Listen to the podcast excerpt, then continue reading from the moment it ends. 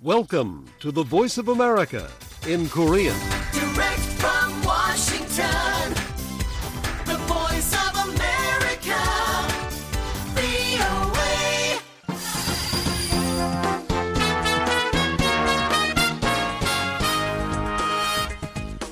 여러분 안녕하십니까? 여기는 미국의 수도 워싱턴에서 보내드리는 VOA 방송입니다. 지금부터 VOA 저녁 방송을 시작하겠습니다. VOA 방송은 매일 새벽 2시부터 3시까지, 그리고 매일 아침 4시부터 6시까지, 또 저녁 8시부터 자정까지 세 차례 보내드립니다. VOA 방송은 객관적이고 공정하며 포괄적인 한반도와 미국 그리고 세계 소식과 함께 각종 정보와 교양, 오락 등 다양한 프로그램을 전해드리고 있습니다.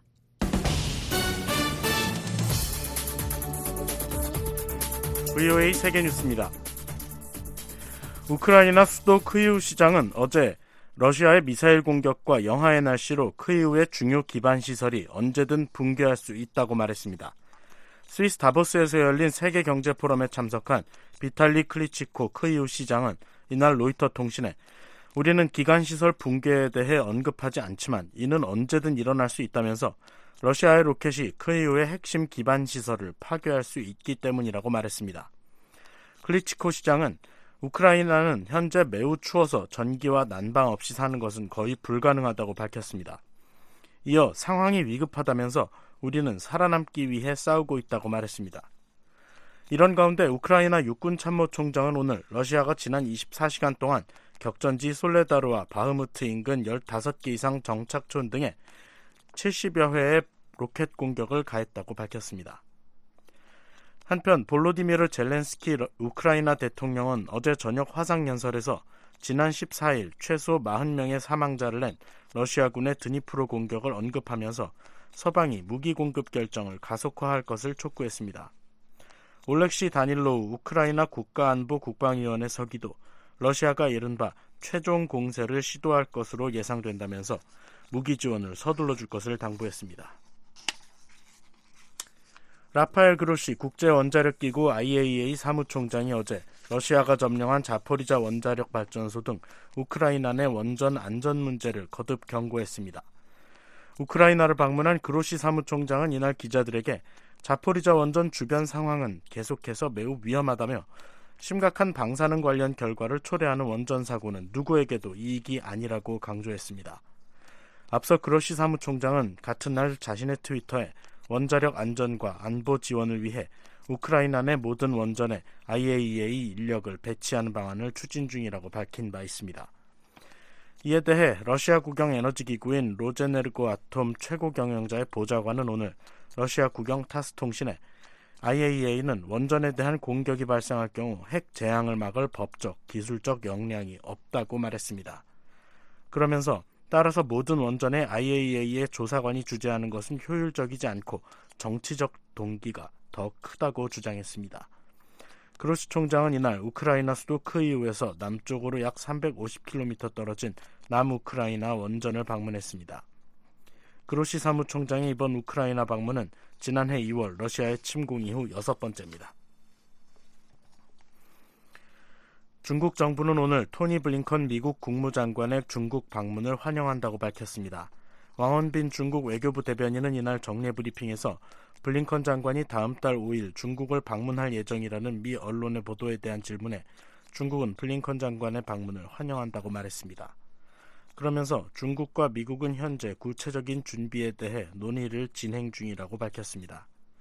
왕 대변인은 이어 중국은 미국이 중국에 대한 올바른 시각을 채택하고 대립하기보다 대화를 지지하며 제로섬보다는 윈윈을 지지하길 희망한다고 말했습니다. 블링컨 장관의 중국 방문은 지난 11월 인도네시아 발리에서 열린 주요 20개국 정상회의를 계기로 이루어진 조 바이든 대통령과 시진핑 국가주석 간 정상회담에 이은 후속 조치입니다. 블링컨 장관은 앞서 지난달 22일 왕이 당시 중국 외교부 장과의 전화 통화에서 양국 간 소통 유지와 미중 관계의 책임 있는 관리 등에 대해 논의했습니다. 블링컨 장관의 2월 중국 방문이 성사되면 지난 2018년 10월 마이크 폼페이오 당시 장관의 방문 이후 미 국무장관의 첫 방문이 됩니다.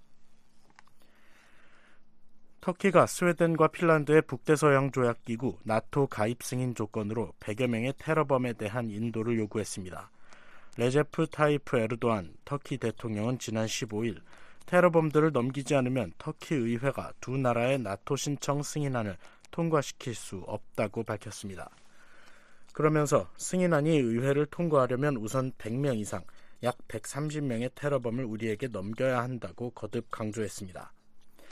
핀란드 정치인들은 이 같은 요구에 대해 지난주 에르도안 대통령의 모습을 한 인형이 스웨덴 수도 스톡홀름 시청 밖에 거꾸로 매달린 영상이 트위터에 공개된 데 대한 반응으로 해석했습니다.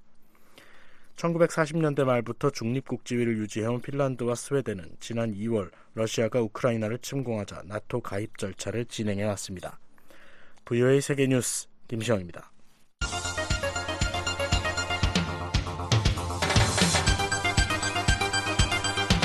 VOA News Today. 여러분 안녕하십니까? 2023년 1월 17일 화요일 VOA 뉴스 투데이 1부 시작하겠습니다. 진행의 노시창입니다. 이 시간에 보내드릴 주요 소식입니다. 미국 해군 참모총장은 한국의 자체 핵무장안과 관련해 미국의 확장 억제 강화를 현실적 대안으로 제시했습니다. 유엔은 핵 보유국 의지를 재확인한 북한의 긴장 완화를 촉구하고 유엔 결의 이행과 외교를 북핵 외교의 해법으로 거듭 제시했습니다. 미국 의회조사국은 지난해 미국과 한국 정부의 대북 공조가 더욱 강화됐다고 평가했습니다. 내일 북한 날씨 대체로 맑고 함경북도 동해안은 낮부터 밤사이 가끔 눈이 오는 곳이 있겠습니다. 최저 기온은 영하 25도에서 영하 4도, 최고는 영하 10도에서 영상 2도입니다. 바다의 물결은 동해 앞바다 0.5 내지 1.5m, 서해 앞바다 0.5 내지 1m로 일겠습니다. 첫 소식입니다. 미국의 마이클 길데이 해군 참모총장은 한국 내 자체 핵무장 목소리와 관련해 미국의 확장 억제 강화를 더욱 현실적인 대안으로 제시했습니다. 핵 무장은 국가적 결정이지만 현재로서는 양국 간 확장 억제 협력 범위를 육해공을 넘어 사이버 우주 공간까지 확대하는 게 효율적이라는 진단입니다. 또한 북한의 핵 사용은 김정은 정권의 종말이라는 미국 정부의 경고를 상기시키고 미국 해군의 서해 훈련 가능성도 언급했습니다. 조은정 기자가 보도합니다.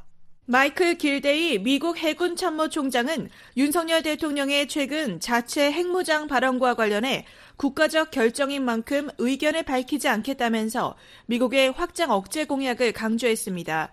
길데이 총장은 12일 워싱턴의 민간단체 한미연구소 주최 화상 포럼에서 다양한 영역에서 확장 억제 역량을 강화하고 동맹 간 공조를 과시하는 것은 북한의 도발을 억제하는 효과가 있다고 밝혔습니다. When we talk about extended deterrence, I think there's a couple of additional areas besides besides the traditional domains of air, sea, and land. 길데이 총장은 확장 억제에 관해 이야기할 때 우리가 매우 긴밀하게 협력하는 전통적인 육해공 외에도 우주와 사이버라는 추가적인 영역이 있다며 우리가 지속적으로 논의하고 협력하며 여러 영역에서 공동의 효율성 증대를 위한 활동을 과시하는 것은 북한이 미한 동맹과 그 역량에 대한 다른 견해를 갖도록 해 즉각적인 행동에 섣불리 나서지 못하도록 만들 수 있다고 말했습니다. 길데이 총장은 또 바이든 대통령이 최근 연설에서도 한국에 대한 확장 억제 약속 이행을 주저하지 않을 것임을 분명히 했다며 핵과 재래식 역량, 미사일 방어가 포함된다고 말했습니다. 또 최근 국방 전략 보고서에서 밝혔듯이 미국과 동맹, 파트너에 대한 북한의 핵 공격은 용납할 수 없으며 정권의 종말을 불러올 것이라는 경고를 상기시켰습니다. 길데이 총장은 미 해군의 서해 훈련 가능성을 뜨거운 쟁점으로 평가하면서 신중히 검토할 필요가 있다고 강조했습니다. 만약 우리가 서해에 간다면 목적이 있어야 하고 그것이 정확히 전달돼야 하며 달성하고자 하는 효과가 무엇인지 이해해야 한다는 설명입니다. We know that's a hot button. And so if we do if we do go there, it has to be purposeful, it has to be messaged correctly, and we have to understand what effect that we're trying to 그러면서. 단순히 누군가의 심기를 건드리기 위해서가 아니라 신중하고 책임감 있는 결정이어야 한다고 덧붙였습니다. 길데이 총장은 부산 등의 미국 함정에 모항을 설치하는 것을 고려하느냐는 질문에 가능성을 절대 배제하지 않을 것이라고 답했습니다.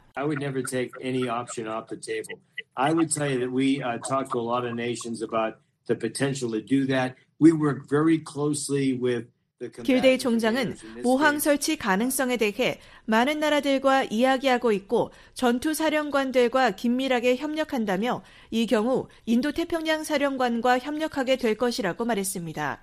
다만 현재 논의가 진행 중인지 여부에 대해 아는 바가 없다며 여러 요소를 고려해야 할 것이라고 말했습니다. 길데이 총장은 미한일 안보 협력이 더는 사치가 아니라 필수라고 거듭 강조했습니다. 한반도 방위, 영내 안정을 위해서는 미한일 협력이 새로운 차원의 기준으로 격상하고 진화해야 한다는 것입니다. 특히 한국과 일본이 서로의 신경을 건드리는 행동을 벗어나 신뢰에 기반한 긴밀한 관계를 맺어야 한다고 말했습니다. 미한일 미사일 방어망 통합과 관련해서는 세 나라 무기 체계가 이미 상호 운용 가능하다고 설명했습니다. The first hurdle is having systems that can actually talk to each other and exchange data in a useful way. And so you have three nations that have the same type of 길데이 uh, 총장은 weapon systems 미사일 방어망 통합의 첫 번째 장애물은 각자의 체계가 서로 교신할 수 있고 유용한 방법으로 자료를 교환할 수 있어야 한다며 세 나라가 같은 종류의 무기 체계와 전투 체계를 보유해야 한다는 것인데 첫 장애물은 해결됐다고 말했습니다. 이어 한국과 일본 모두 고성능 장비와 높은 역량을 갖추고 있다며 목표물을 겨냥한 자료를 서로 공유하는 것은 기술적으로 가능하고 운용상 의미 있으며 통합 방향으로 움직인다면 기쁠 것이라고 밝혔습니다. 중국의 타이완 침공 시 한국과 일본이 수행할 역할이 있느냐는 질문에 대해서는 미한일 공조태세를 보여주는 것 자체에 의미가 있다고 밝혔습니다. I'll just say I don't want to talk about any kind of contingency uh, plans, but I would say that the closer that we work together, the stronger that we become. 길데이 총장은 어떤 uh, 종류의 비상 계획에 대해서도 언급하고 싶지 않다면서 우리가 함께 협력할수록 더 강해지고 세 나라의 강력한 연대를 중국과 북한에 보여주는 것이 상황 안정에 매우 중요하다고 말했습니다. 세 나라의 강력한 의지와 역량을 과시하면 어떤 잠재적 적국도 행동에 나서지 못하게 하는 억지력을 갖게 된다는 설명입니다. 일본의 방위비 지출 증대 계획과 관련해 길데이 총장은 필요하다면 중국에 정면으로 맞설 수 있는 역량을 갖추기 위한 궤도에 올라 있다며 플랫폼과 역량에 적절한 투자를 하고 있다고 평가했습니다. 특히 일본의 핵 추진 잠수함 건조 결정은 중대한 조치가 될 것이라고 내다봤습니다. That is a significant investment, and I mean significant, of uh, national treasure in order to put yourself in a position where you can. 길데이 총장은 미일간 uh, 향후 핵 잠수함 협력에 대한 논평 요청에 류오 사카이 해상 망료장과 이 부분에 대해 전혀 대화하지 않았다면서도 조언을 하자면 우선 핵 추진 활동에 필요한 거대한 생태계 전체를 잘 파악해야 한다고 말했습니다. 또한 핵 추진 잠수함을 건조하는 것은 엄청난 일이라며 미국, 영국, 호주 간 안보 동맹인 오커스가 매력적으로 보일 수도 있지만 호주가 자체 핵 잠수함을 건조하려면 2040년대는 돼야 할 것이라고 말했습니다. 그러면서 국부에 상당량을 투자해야 하고 적절한 인력, 적절한 플랫폼, 적절한 훈련 시설, 적절한 핵 전력 유지 역량을 갖춰야 한다는 조건을 제시했습니다. 또 잠수함에서 나오는 핵 폐기물을 포함해 건조부터 폐기까지 책임져야 한다며 엄청난 조치라고 거듭 강조했습니다. 길데이 총장은 또 수십 년이 걸릴 것이기 때문에 국가 전체가 이 계획을 지지해야 한다며 여러 행정부와 다른 정당을 거치면서도 계속 투자 전략이 이어져야 한다고 말했습니다. VOA 뉴스 조은정입니다. 유엔이 핵 보유국 의지를 재확인한 북한에 긴장 완화를 촉구하고 한반도 비핵화 목표를 분명히 했습니다. 유엔 결의 이행과 외교를 북핵 문제의 해법으로 거듭 제시했습니다. 안소영 기자가 보도합니다. 유엔은 핵 보유국 지위는 영원히 지울 수 없는 현실이라는 북한의 주장과 관련해 한반도의 긴장이 고조되는 데 대해 여전히 우려하고 있다는 안토니오 구테우스 사무총장의 공식 논평을 전했습니다. 유엔 사무총장 대변인실은 16일 구테우스 유엔 사무총장을 비난하며 핵무기 보유 의지를 재확인한 북한 외무성 담화에 대한 비오의 논평 요청에 긴장 완화와 관련 안보리 결의의 완전한 이행을 촉구한다는 게 사무총장의 입장이라고 답했습니다.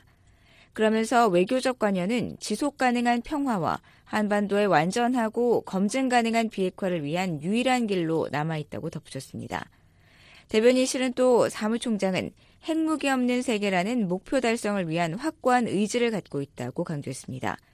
앞서 조철수 북한 외무성 국제기구 국장은 14일 담화를 내고 미국과 추종 세력들이 아무리 발악해도 명실상부한 핵 보유국으로서의 국제적 지위는 영원히 지울 수 없는 엄연한 현실로 남아있을 것이라고 밝혔습니다. 아울러 유엔 사무총장이 비상식적인 사고방식에서 좀처럼 벗어나지 못하고 있는 데 대하여 강한 유감을 표하며 그의 발언을 단호히 규탄 배격한다고 말했습니다. 구테우스 사무총장은 지난 10일 열린 유엔 안보리 공개 토의에서 북한의 불법적인 핵무기 개발은 명백한 위험이라고 지적한 바 있습니다. 또한 국제사회의 규정을 지키고 협상 테이블에 복귀하는 것은 북한의 의무라고 지적했습니다. VOA 뉴스 안소영입니다. 지난해 미국과 한국 정부의 대북 공조가 더욱 강화됐다고 미국 의회 조사국이 평가했습니다. 윤석열 정부가 글로벌 중추국을 지향하면서 미국 정부의 인도 태평양 전략과 더 보조를 맞추고 있지만 IRA 등 경제적 갈등 요소도 있다고 지적했습니다. 박형주 기자가 보도합니다.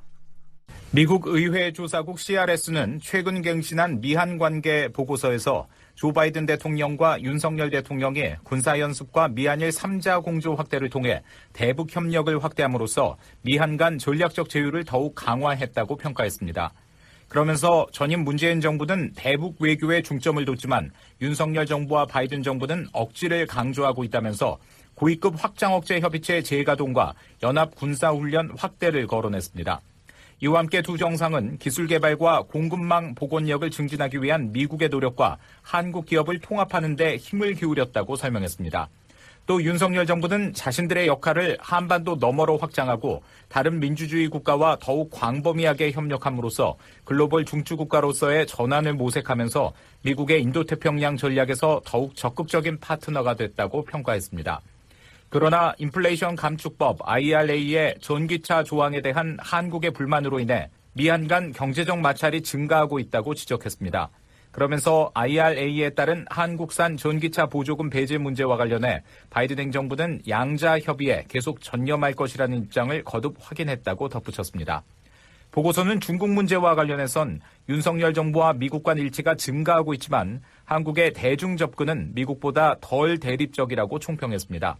또 윤석열 대통령이 대중관계에서 종종 신중한 태도를 보이면서도 한국의 군사태세와 미한일 안보 협력 확대를 위축시키려는 중국의 시도에는 반대했다고 언급했습니다. 한일 관계에 대해서는 바이든 행정부의 동료와 함께 두 나라가 관계 개선 조치에 나섰다면서 지난해 미한일 정상회담, 3자 군사훈련 확대, 북한 미사일 관련 실시간 정보 공유 등을 언급했습니다. 그러나 한국과 일본이 신뢰 심화를 위해 가장 골치 아픈 역사 문제를 어떤 방식으로 해소할지는 여전히 불확실하다고 지적했습니다. 의회 조사국은 별도의 미중 관계 보고서에서 의회는 미일 관계와 관련해 미일 동맹의 힘에 초점을 맞추고 있다면서 특히 대중국 전략에서 미일 공조와 한일 안보 협력 방안에 관심을 두고 있다고 밝혔습니다. 그러면서 미국과 일본 정부 모두 베이징을 불신하며 중국의 부상하는 힘과 영향력이 자신들의 국가 안보에 해롭다고 인식한다고 설명했습니다. 특히 일본과 중국의 지리적 인접성과 두 나라의 해양 영토 분쟁은 일본의 우려를 고조시킨다고 부연했습니다. 이어 일본은 북한과 중국의 위협이 더욱 첨예해짐에 따라 국가 안보에 대한 접근 방식을 제고하고 있다고 기술했습니다. 일본이 지난해 12월 개정한 국가안보 전략 문서 등을 거론하면서 일본의 방위비와 미국과의 안보 관계에 대한 접근을 근본적으로 바꿀 수 있는 청사진이라고 평가했습니다. 다만 이들 문서가 국방비 증액 등 제시된 목표의 이행 방안과 이를 이행하면서 미국과 보조를 맞출 방안에 대해선 구체화하지 않았다고 덧붙였습니다. 보고서는 또 타이완에 대한 중국의 경제 외교, 군사적 강제력이 커지면서 일본 정부는 양안 충돌 가능성을 시급한 도전 과제로 설정하고 있다고 진단했습니다. 그러면서 이런 충돌은 미국의 개입 가능성과 일본, 특히 오키나와 지역에서 미국과 일본의 병력, 자산 등에 영향을 미칠 수 있다고 전망했습니다. 한편 의회 조사국은 미중 관계 보고서에서 중국의 행동과 의도에 대한 우려가 커지면서 미국에서 중국 관련 입법과 감독 활동이 늘고 있다고 밝혔습니다. 그러면서 바이든 행정부는 미래 세계 질서의 형성을 놓고 중국과 지정학적 경쟁을 벌이고 있으며 이를 민주주의와 권위주의 간 광범위한 경쟁의 일환으로 보고 있다고 설명했습니다. 그러나 중국 지도부는 미 정부가 자신들을 주요 경쟁자로 지목한 것을 비난하고 민주주의와 권위주의 정부의 투쟁이라는 미국의 주장을 잘못된 이야기라고 일축한다고 덧붙였습니다. 보고서는 미중 간 쟁점으로 타이완, 인권, 러시아, 북한 관계, 무역, 투자, 기술 등을 꼽았습니다. 대북 문제에 대해선 바이든 행정부는 지난해 전례 없는 탄도미사일을 발사한 북한 지도자 김정은을 억제하는 데 많은 역할을 하라고 중국을 압박하고 있다고 설명했습니다. 그러나 중국은 2022년 러시아와 함께 미국 주도의 대북 추가 제재 결의안을 거부했다고 지적했습니다. VOA 뉴스 박형주입니다. 한국 정부가 미국과 북한 인권 관련 별도 협의 채널을 올해 안에 재개하는 방안을 검토하는 데 대해 워싱턴에서는 긍정적이라는 평가가 나왔습니다. 미국과 한국이 접근법을 일치시키며 자주 소통할 때 북한 인권 증진도 힘을 받을 수 있다는 설명입니다. 김영권 기자가 보도합니다. 로버트 킹 전 국무부 북한 인권 특사는 한국 정부가 미국과 북한 인권 문제를 논의하는 양자 차원의 협의 채널 가동을 추진한다는 소식은 매우 긍정적 행보라며 반겼습니다. 킹 전 특사는 16일 BOA와의 전화 통화에서 북한 인권 문제에 대한 한미 간의 협의는 상당히 도움이 되며 이 협의들이 공식화되고 정례화된다면 매우 도움이 되는 신호라고 평가했습니다. Uh, that's very helpful. I think there's there's no question there's great benefit. 앞서 연합뉴스 등 한국 언론들은 15일 복수의 외교 소식통을 인용해 한국 외교부가 미국과 북한 인권 관련 별도 협의 채널을 올해 안에 재개하는 방안을 검토하고 있다고 전했습니다. 보도에 따르면 전영희 외교부 평화 외교 기획 단장이 지난달 워싱턴을 방문해 스콧 버스비 국무부 민주주의 인권 노동국 부차관보를 만나 의견을 교환한 것으로 알려졌습니다. 미국과 한국은 지난 2016년 한미 북한 인권 협의체를 출범한 뒤 워싱턴과 서울을 오가며 이듬해 3월까지 두세 차례 실무 회의를 열었습니다. 양측은 실무 회의를 통해 북한 인권 국제적 공론화 방안, 유엔 등 다자 무대에서 북한 인권 관련 공조, 책임 규명 추진 방안, 북한 해외 노동자 문제 등 여러 북한 인권 증진 방안을 논의했지만 2017년 문재인 정부 출범 이후 협의가 중단됐습니다. 킹전 특사는 재임 시절 한미 북한인권 협의체를 통한 협의 외에도 한국 관리들과 서울과 뉴욕, 제네바 등 다양한 곳에서 만나 북한인권 증진 방안을 논의했다고 설명했습니다. 특히 매년 한국을 두 차례에서 여섯 차례 방문하고 한국 관리들도 워싱턴을 방문해 유엔에서의 대응 방안 등을 폭넓게 논의했다며 미국과 한국이 인권 문제에 대해 같은 방식의 접근법을 따르는 것은 훌륭한 이점이 있다고 말했습니다. There's great merit in having the United States and South Korea following the same approach. 북한 인권 문제에 대한 미국의 생각을 한국 관계자들에게 전달하는 데 큰 도움이 됐으며 대부분의 경우 특정 문제들에 대한 한국의 이해와 감정을 이해하는 데에도 큰 도움이 됐다는 것입니다. 킹 전 특사는 인권 문제는 매우 광범위하기 때문에 이런 소통이 매우 중요하다고 강조했습니다. 조지 W 부시 행정부에서 국무부 민주주의 인권 노동 담당 차관보를 지낸 데이비드 크레이머 부시 연구소장도 앞서 VOA에 미한 북한인권 협의체 재개는 분명 환영할 일이라고 말했었습니다. 크레이머 소장은 그러나 미국의 북한인권 특사 없이 누가 이런 양국 간의 노력을 이끌지 불확실하다며 특사가 장기간 공석인 데 대해 답답함을 토로했습니다. 크레이머 전 차관보는 북한 인권 특사의 역할은 매우 중요하다며 이 직책은 우리가 북한 주민들을 잊지 않았고 계속 그들의 자유를 옹호하겠다는 걸 보여준다고 강조했습니다. 네드 프라이스 국무부 대변인은 그러나 지난 7일 브리핑에서 북한 인권 특사 임명에 대해 현 시점에서 발표할 내용이나 계획은 없다고 말했습니다. BOA는 16일 국무부에 미얀 북한 인권 협의체 재개 추진에 관한 입장을 물었지만 대변인실 관계자는 현 시점에서 제공할 게 없다고 말했습니다. 앞서 박진 외교부 장관은 지난 11일 새 업무 보고 후 브리핑에서 윤석열 대통령이 북한 인권의 정확한 실상을 알리는 노력에 대해 강조했다며 외교부가 이런 노력을 더욱 강화할 것이라고 말했습니다. 그리고 북한 인권과 관련해서 북한 인권의 정확한 실상을 국내는 물론이고 국제사회에 제대로 알리는 노력이 대단히 중요하다는 점을 강조하셨습니다. 그간 등한시되었던 북한 인권 문제에 대해서도 더욱 크고 분명한 목소리를 내고 어, 국제사회와 연대해 나가겠습니다. BA 뉴스 김영권입니다. 한국을 겨냥한 북한의 핵공격 위협이 계속되고 있습니다. 북한은 이미 한국이 자신들의 핵 사정권 안에 있다고 공언하고 있습니다. 북한이 실제로 핵공격을 할 수 있는지 우발적 핵전쟁 가능성은 없는지 최원기 기자가 전해드립니다. 북한이 새벽부터 한국을 겨냥해 핵 공격을 위협하고 있습니다. 김정은 북한 국무위원장은 지난 12월 31일 평양에서 열린 초대형 방사포 증정식 연설에서 방사포의 핵무기를 탑재할 수 있다며 노골적으로 한국을 위협했습니다. 북한 관영 조선중앙방송입니다. 남조선 전역을 사정권에 두고 전술 핵 탑재까지 가능한 것으로 하여 북한은 말뿐만 아니라 행동으로도 한국을 위협했습니다. 북한은 지난해 12월 31일과 새해 1월 1일 각각 초대형 방사포 3발과 1발을 발사했습니다. 전문가들은 북한의 핵위협을 단순한 엄포로 봐서는 안 된다고 말합니다. 미국과 한국 연구기관에 따르면 현재 북한은 20에서 60개가량의 핵탄두를 보유하고 있습니다. 핵탄두 한 개를 만들기 위해서는 통상 플루토늄 4에서 8kg 또는 고농축 우라늄 25kg이 필요한데 북한은 50kg 이상의 플루토늄과 상당량의 고농축 우라늄을 보유하고 있는 것으로 추정되고 있습니다. 이를 통해 북한은 매년 6개의 핵탄두를 생산할 수 있는 것으로 전문가들은 보고 있습니다. 핵탄두를 장착해 쏠 수 있는 투발 수단, 즉 미사일과 방사포도 고도화되고 있습니다. 북한이 이번에 동해로 쏜 초대형 방사포는 한 번에 전술핵을 여러 발 쏠 수 있는 데다 유도 기능까지 갖춰 요격이 쉽지 않습니다.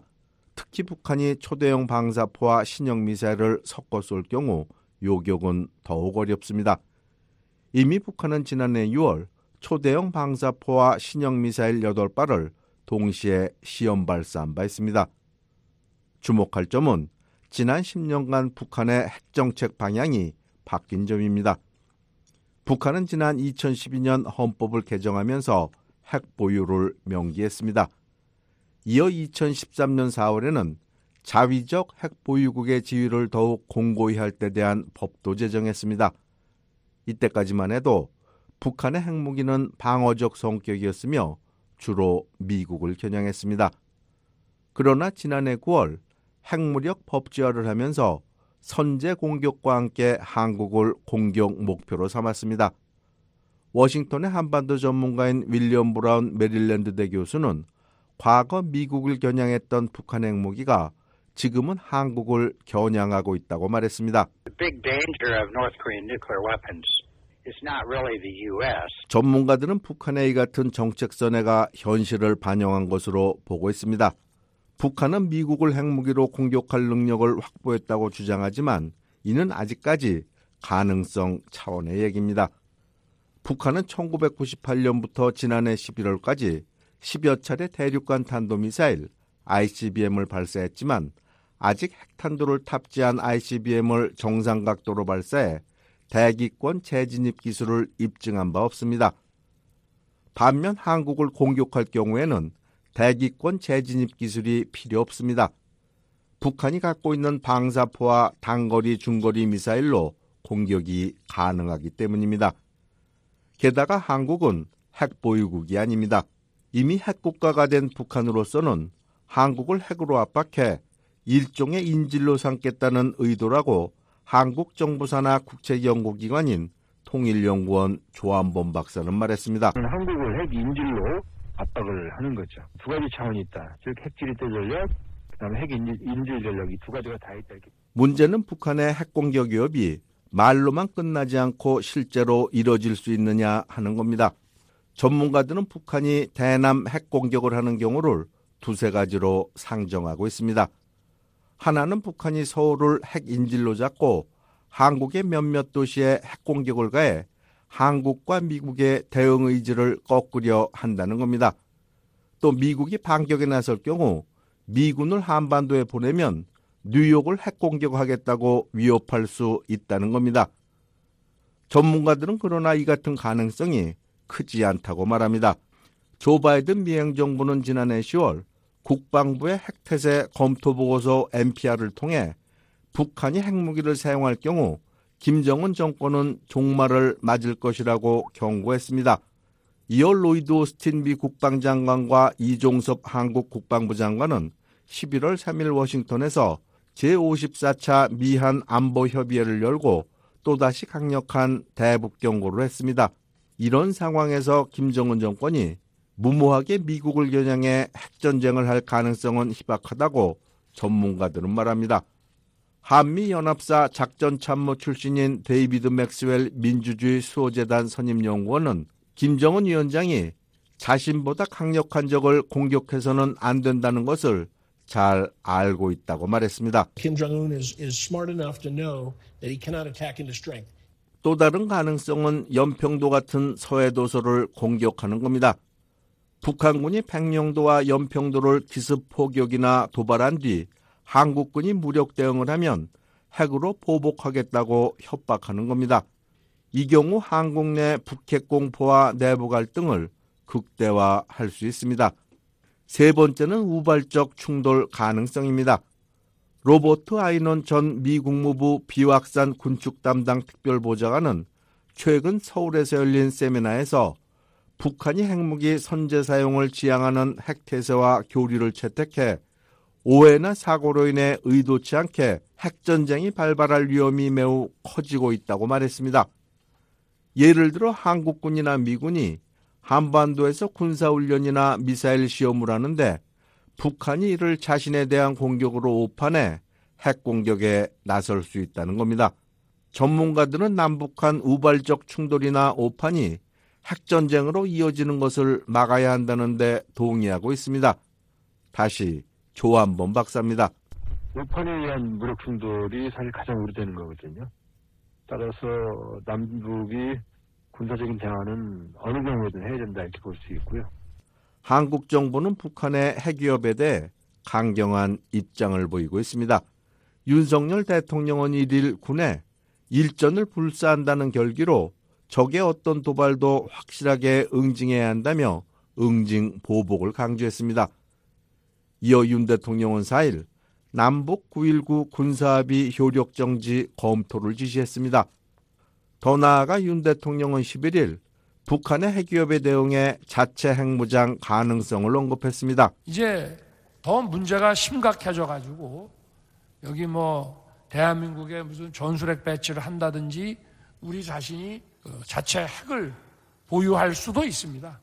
문제는 북한이 대남 핵위협을 가하고 이에 한국도 맞대응하면서 한반도 긴장 수위가 고조되고 있는 점입니다.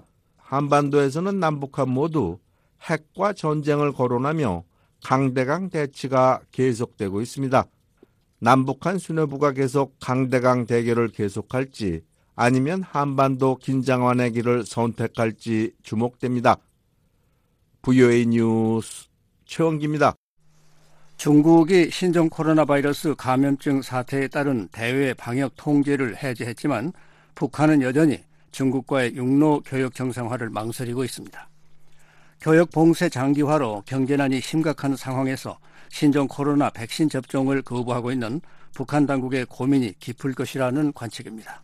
서울에서 김환영 기자가 보도합니다. 신종 코로나 바이러스 감염증 사태를 막기 위해 이른바 제로 코로나라는 봉쇄 일변도 정책을 펴왔던 중국은 위드 코로나로 정책을 전환한 뒤 최근 대외 방역 통제도 해제했습니다.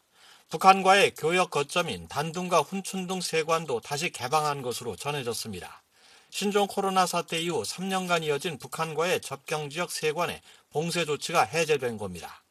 하지만 트럭 등 교역 물자를 실은 차량과 인원의 이동은 없는 것으로 알려졌습니다. 이유는 중국이 위드 코로나 정책으로 전환한 이후 신종 코로나 확진자와 사망자가 급증한 때문에 북한이 육로 교역 정상화에 선뜻 나서지 않고 있기 때문입니다. 한국 외교부 산하 국립외교원 이상숙 교수는 북중 접경 지역에서 대북 사업을 하는 중국 쪽 소식통의 말을 빌어 이같이 말했습니다.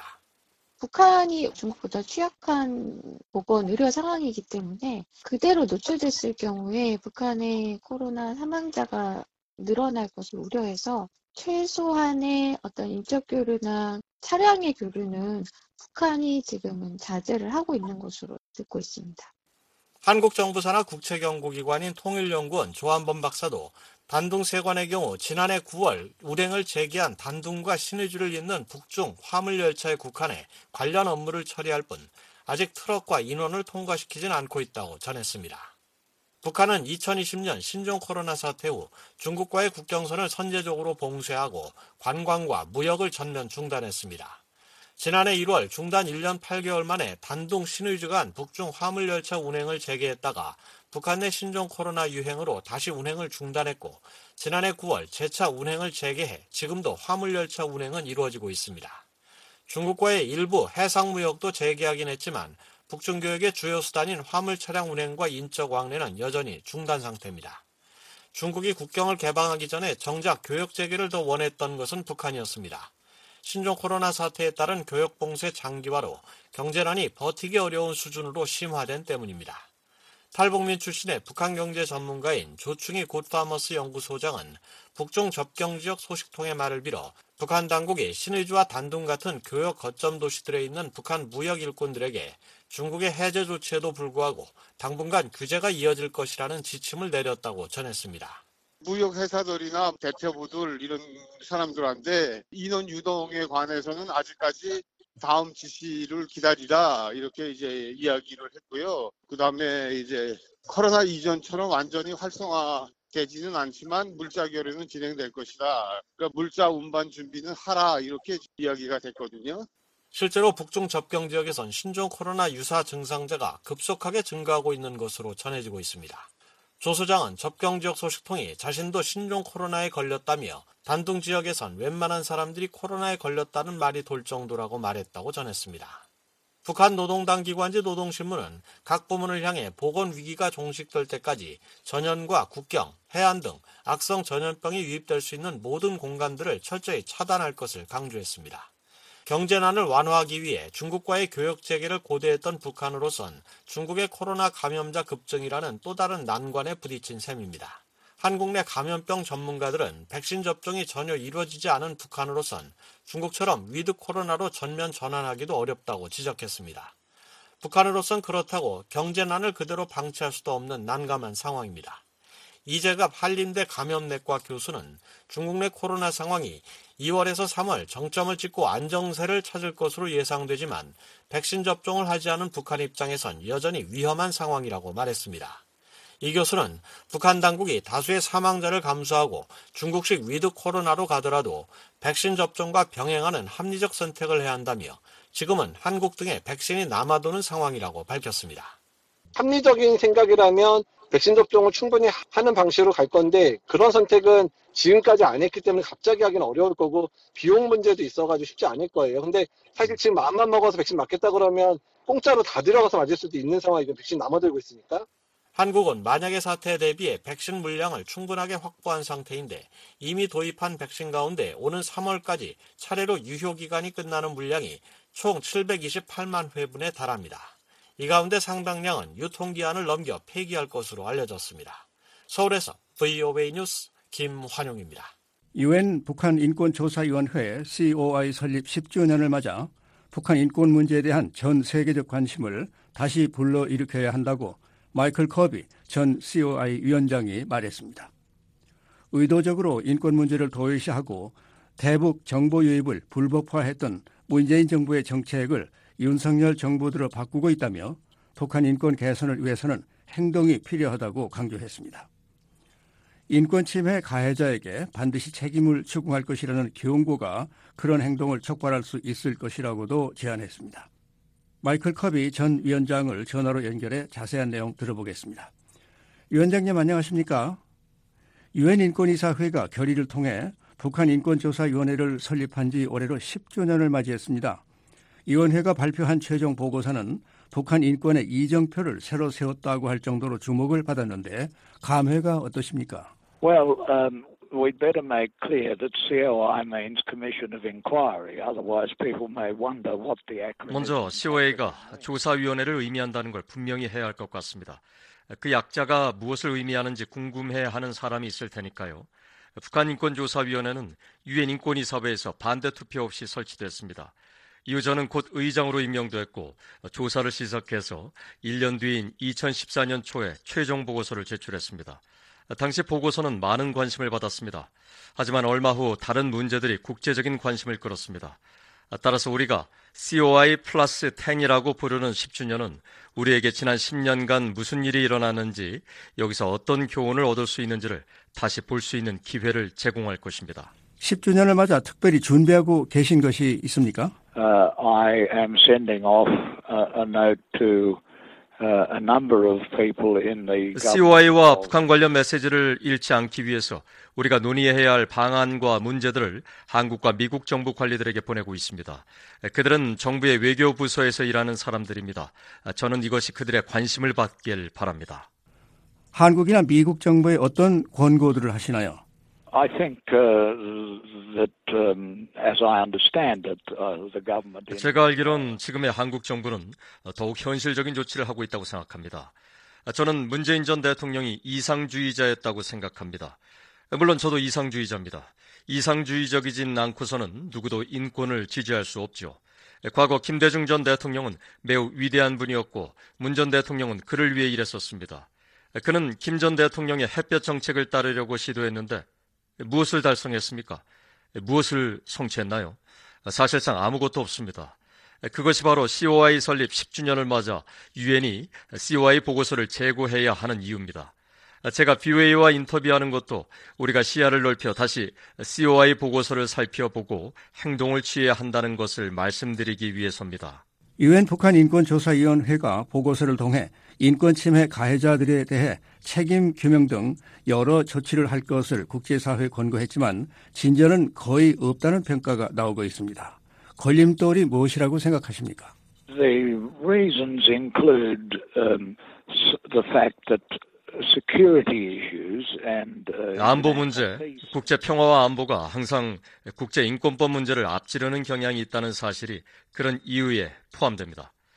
국제 평화와 안보 문제를 더 긴급하고 위험한 것으로 간주하는 경향이 있기 때문이죠. 하지만 COI의 활동을 옹호하면서 제가 항상 강조하는 논점은 우리가 보편적인 인권을 보호하지 않는 한 국제사회를 안전하게 만들 방법은 없다는 것입니다. 그렇기 때문에 COI 보고서는 북한과 같은 국가들이 인류에 제기하는 위험에 대응하기 위해 국제사회가 무엇을 해야 하는지 고려하는 데 있어 매우 중요한 시금석이었습니다. 한국의 이신화 외교부 북한 인권 국제협력 대사와 황준국 주 유엔 대사도 비슷한 지적을 했었습니다. 특히 북한의 핵 미사일 문제와 인권은 북한 정권의 체제 보존과 직결되어 있기 때문에 동전의 양면과 같다는 것입니다. 두 문제를 함께 다루지 않는 한 퍼즐을 풀기 힘들다는 얘기입니다. I do agree with the fact that the two issues are integrated. 저는 그 두 문제가 통합되어 있다는 사실에 동의합니다. 즉 국제 평화와 안보 그리고 보편적 인권입니다. 이것은 유엔이 1945년에 설립된 이유이기도 합니다. 유엔 헌장 서문에는 보편적 인권, 국제 평화와 안보 및 전 세계 정의 구현이란 두 가지 목표에 대한 헌신이 담겨 있습니다. 이는 유엔의 설립 목표였죠. 따라서 저는 이런 문제들이 서로 연관돼 있다는 한국 관리들의 말에 동의합니다. 북한 인권에 대한 국제적 인식이 과거보다 많이 낮아졌다는 평가도 나옵니다. 어떤 노력이 시급하다고 보십니까? Well, uh, I think this program is, is a good step because it's. 저는 이 BOA 프로그램이 좋은 수단이라고 생각합니다. 10년 전에 매우 뜨거웠던 쟁점에 대해서 다시 관심을 끌고 있기 때문입니다. 사실 COA 보고서가 나왔을 때 저희가 개최한 공청회, 언론, 다른 나라들, 유엔, 국제사회와의 관여 때문에 센세이션을 불러일으켰습니다. 이런 전례가 과거에 없었는데 이렇게 개방적으로 시도된 적도 없었기 때문입니다. 하지만 더디게 불붙는 문제를 계속 유지하기란 어려운 일입니다. 국제사회와 시민들, 그들의 정치인들 앞엔 항상 다른 문제들이 나타납니다. 북한은 느리게 타는 용광로죠. 불행히도 그런 위험은 간과될 수 있죠. 하지만 북한 인권 문제는 여전히 국제사회의 관심을 필요로 합니다. COI 10년은 우리의 권고 중에 얼마나 많은 것이 이행됐는지 확인하고 유엔과 다른 곳에서 압력을 가해 지역과 세계에 대한 이 큰 위험이 국제사회에 의해 해결될 수 있도록 하는 기회를 제공합니다. 이것은 사라지지 않았습니다. COI 보고서의 중요성을 강조하셨습니다만 북한 주민들은 이 보고서를 여전히 볼 수 없습니다. 어떤 노력이 더 필요할까요? Uh, 북한 주민들은 적절한 유엔 기관에서 임명한 위원회가 북한에 대해 작성한 보고서를 접할 권리가 있습니다. 보고서에 접근할 수 없다는 건 유엔 인권이사회와 유엔 총회의 결의에 위배되는 충격적인 일입니다. 북한 당국은 보고서를 공개하지 않았습니다.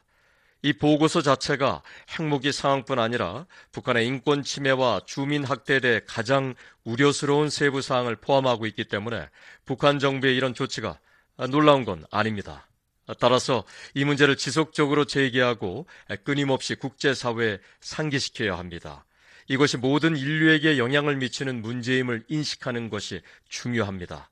그렇기 때문에 이런 프로그램에 참여하는 게 의식을 높이고 국제 차원에서 정치적 행동을 높이는데 중요한 단계입니다. 하지만 북한 주민들에게 COI 보고서를 보내는 등 정보 유입의 중요성에 대해 미국과 한국 정부가 충분히 인지하지 못했다는 지적도 있습니다.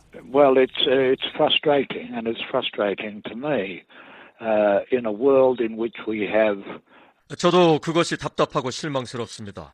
우리가 놀라운 기술이나 통신을 보유한 세상에서 유엔 회원국에 대한 유엔 보고서를 해당국 국민이 이용할 수 있도록 우리는 더 확실히 잘 할 수가 있습니다. 물론 한국은 전임 문재인 정부 때 김대중 전 대통령의 정책으로 회귀했었죠. 문 전 대통령은 햇볕 정책에 변형을 도입했고 북한의 인권 침해를 규탄하는 연례 결의안에도 동참하지 않았습니다. 게다가 풍선을 통해 북한으로 인권에 관한 정보를 보내는 한국 시민들에 대해 형사 기소를 하는 법을 시작했습니다. 언론을 막강하게 통제하는 북한을 화나게 한다는 이유로 말이죠. 예, 하지만 저는 윤석열 대통령이 이런 상황을 바꿀 것이라고 믿었고 이미 일부 변화가 있었다고 봅니다. 예, 북한 주민들은 COI 보고서를 받고 숙고할 권리가 있습니다.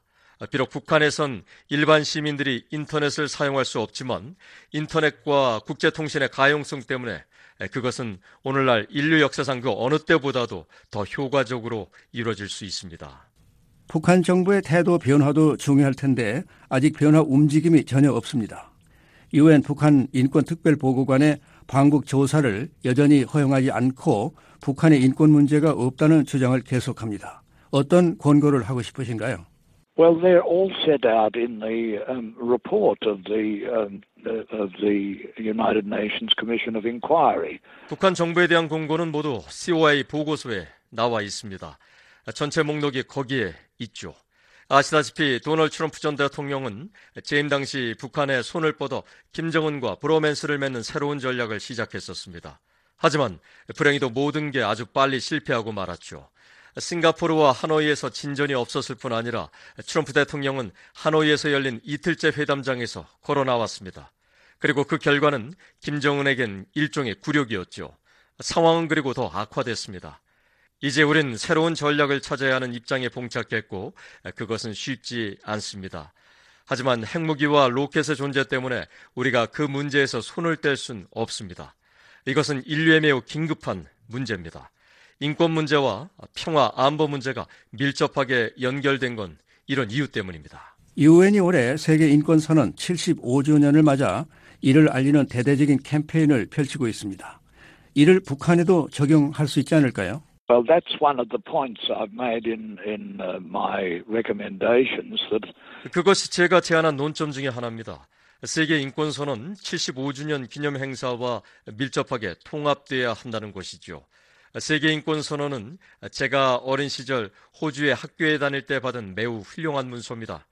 이것은 또 프랭클린 디 루즈벨트 전 대통령의 부인인 엘리너 루즈벨트 여사가 의장을 맡은 위원회가 작성했기 때문에 미국인들도 세계 인권 선언 기념일에 중요한 이해관계를 갖고 있습니다. 세계 인권 선언은 우리 세계에서 지속적으로 적용되고 있고 북한도 역시 적용 대상입니다. 북한 정부는 COI 보고서가 서방 국가들의 의제와 문화를 반영할 뿐이라고 자주 말하는데 따라서 그건 사실이 아닙니다. 세계인권 선언은 모든 국가의 모든 국민을 위한 것입니다. 송상현 전 국제형사재판소 소장은 과거 저희 VOA와의 인터뷰에서 안보리를 포함한 유엔 북한 관련 결의안에 김정은 국무위원장의 이름을 넣는 것이 중요한 압박이 될 수 있다고 권고했었습니다. 여동생인 김여정도 그렇고요. 어떻게 생각하십니까? Well, keep in mind that I no longer held, uh, hold a mandate for the United Nations. 제가 더 이상 유엔이 부여한 권한을 갖고 있지 않다는 걸 우선 상기시켜 드리고 싶습니다. 그런 권한 임무는 엘리자베스 살몬 유엔 북한인권 특별 보고관에게 있습니다. 그가 유엔을 대변할 권한을 갖고 있죠. 전 아닙니다. 다만 우리는 이 문제에 대해 행동을 보일 필요가 있습니다. 그런 움직임은 때때로 사람들이 자신이 저지른 중대한 잘못에 대해 책임지게 될 것이란 경고를 통해 일어날 수 있습니다. 그것은 또 2차 세계대전 종료 직전에 연합군이 향후 나치나 일본의 국제범죄를 다루는 수단을 마련할 것이라고 말하면서 대상자들의 이름을 호명했던 목적이기도 했습니다. 그리고 그건 또 본질적으로 국제형사재판소가 유엔 인권원칙과 이 세상의 평화와 안전을 준수하지 않는 사람들에게 경고하기 위해서 고안된 것과 같은 것이기도 합니다.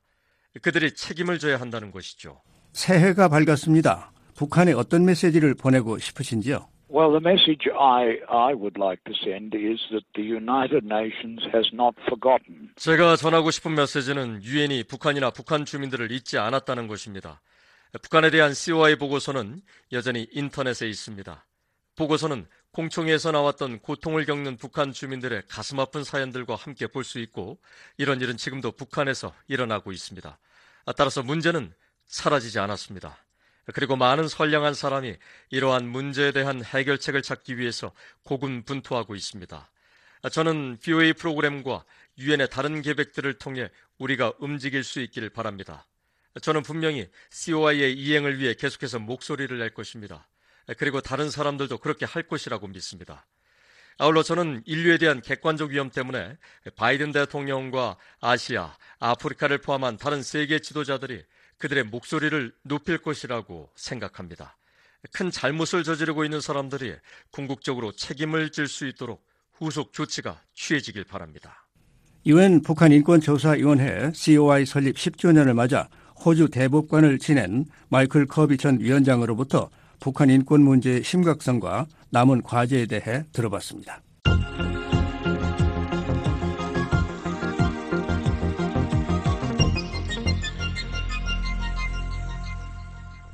워싱턴 한국전 참전용사 기념공원에 세워진 추모의 벽을 관장하는 민간단체가 최근 확인된 오류를 수정하기 위해 노력할 것이라고 밝혔습니다. 추모의 벽이 모든 한국전쟁 전사자와 그 가족을 기리기 위한 곳이라는 점도 강조했습니다. 안소영 기자가 보도합니다. 한국전쟁 추모의 벽 건립 주체인 한국전 참전용사 기념재단 KWBMF는 전사자 이름이 잘못 새겨지는 등 오류가 발생한 데 대해 정확성을 위해 계속 노력할 것이라는 입장을 내놨습니다. KWVMF 측은 13일 앞서 지난 7월 제막한 추모의 벽에 오류가 발생한 데 대한 비오의 논평 요청에 재단은 관련 참전 용사들에 대한 이름과 계급, 복무를 비롯한 공식 정보는 국방부로부터 제공받아 사용했다고 설명했습니다. 이어 기념비와 추모비 관리 책임이 있는 국립공원관리청과 협력해 추모의 벽을 설계해 설치했다고 덧붙였습니다. 그러면서 우리는 국방부와 NPS와 협력해 한국전 참전 용사들의 이름이 추모의 벽에 정확하게 반영될 수 있도록 계속 노력할 것이라고 강조했습니다. 국방부가 변경이 필요하다고 판단해 재단에 통보하면 NPS와 협력해 적절히 변경할 것이라는 설명입니다. KWBMF 측은 또한 이번 오류에도 불구하고 한국전쟁 추모의 벽과 새롭게 개조된 기념공원은 모든 한국전쟁 참전 용사들과 전사자, 그 가족을 기리기 위한 것이라고 강조했습니다. 아울러 기념공원이 미국인과 한국인이 모여 전사자들을 기리고 그들의 이야기와 공헌에 대해 배우며 현재와 미래 세대에게 영감을 줄 수 있는 살아있는 중심지가 되기를 희망한다고 덧붙였습니다. 한국전쟁 추모의 벽 건립은 KWBMF를 중심으로 시작됐습니다. KWBMF는 세계 2차 대전과 베트남전 참전비와 달리 한국전 기념비에는 희생자 이름이 없다는 점에 주목했습니다. 한편 지난 10일 한국전쟁 프로젝트를 운영하는 한국전 참전용사의 아들이자 역사학자인 할 바커 씨는 추모의 벽에 1105개 철자 오류가 발견됐다고 밝혔습니다. 또 전사자 500명의 명단이 빠지는 대신 한국전쟁과 상관없이 숨진 245명의 이름이 새겨져 있다고 설명했습니다. 미국 국방부는 이에 대해 유감스러운 실수라며 실수를 바로잡기 위해 내무부와 협력하고 있다고 밝혔습니다. VOA 뉴스 안소영입니다. 지금까지 VOA 뉴스 Today 일부를 보내드렸습니다. 잠시 후에는 미국 정부의 견해를 반영하는 논평 VOA 세계 뉴스 뉴스 Today 2부가 방송되겠습니다.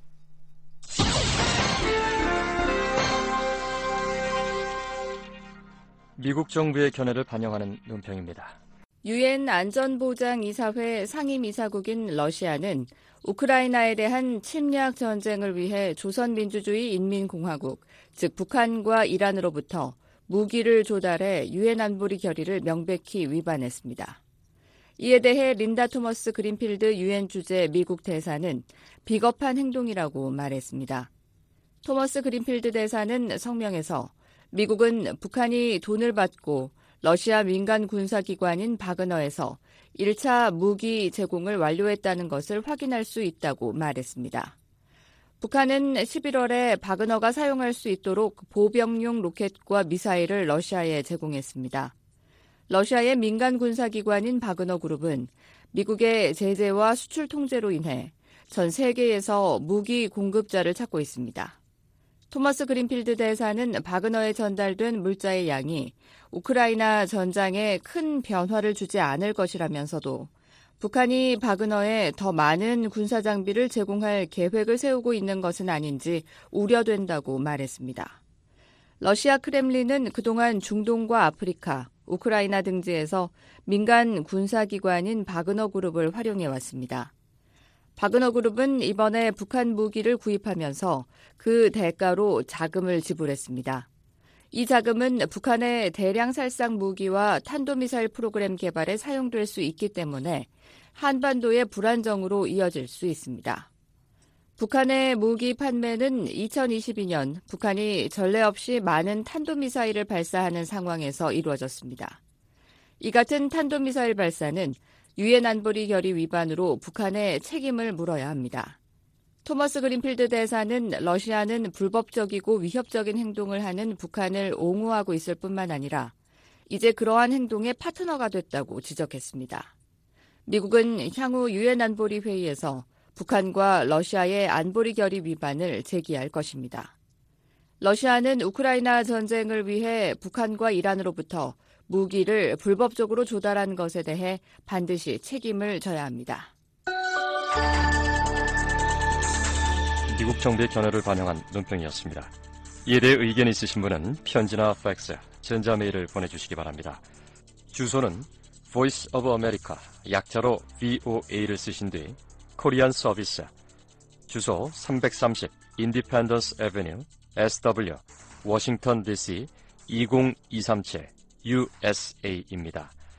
전자메일은 korean at voanews.com으로 보내주시기 바랍니다. 매일 밤 10시에서 11시, 새벽 4시에서 5시에 방송하는 생방송 여기는 워싱턴입니다의 주간 프로그램을 안내해드립니다.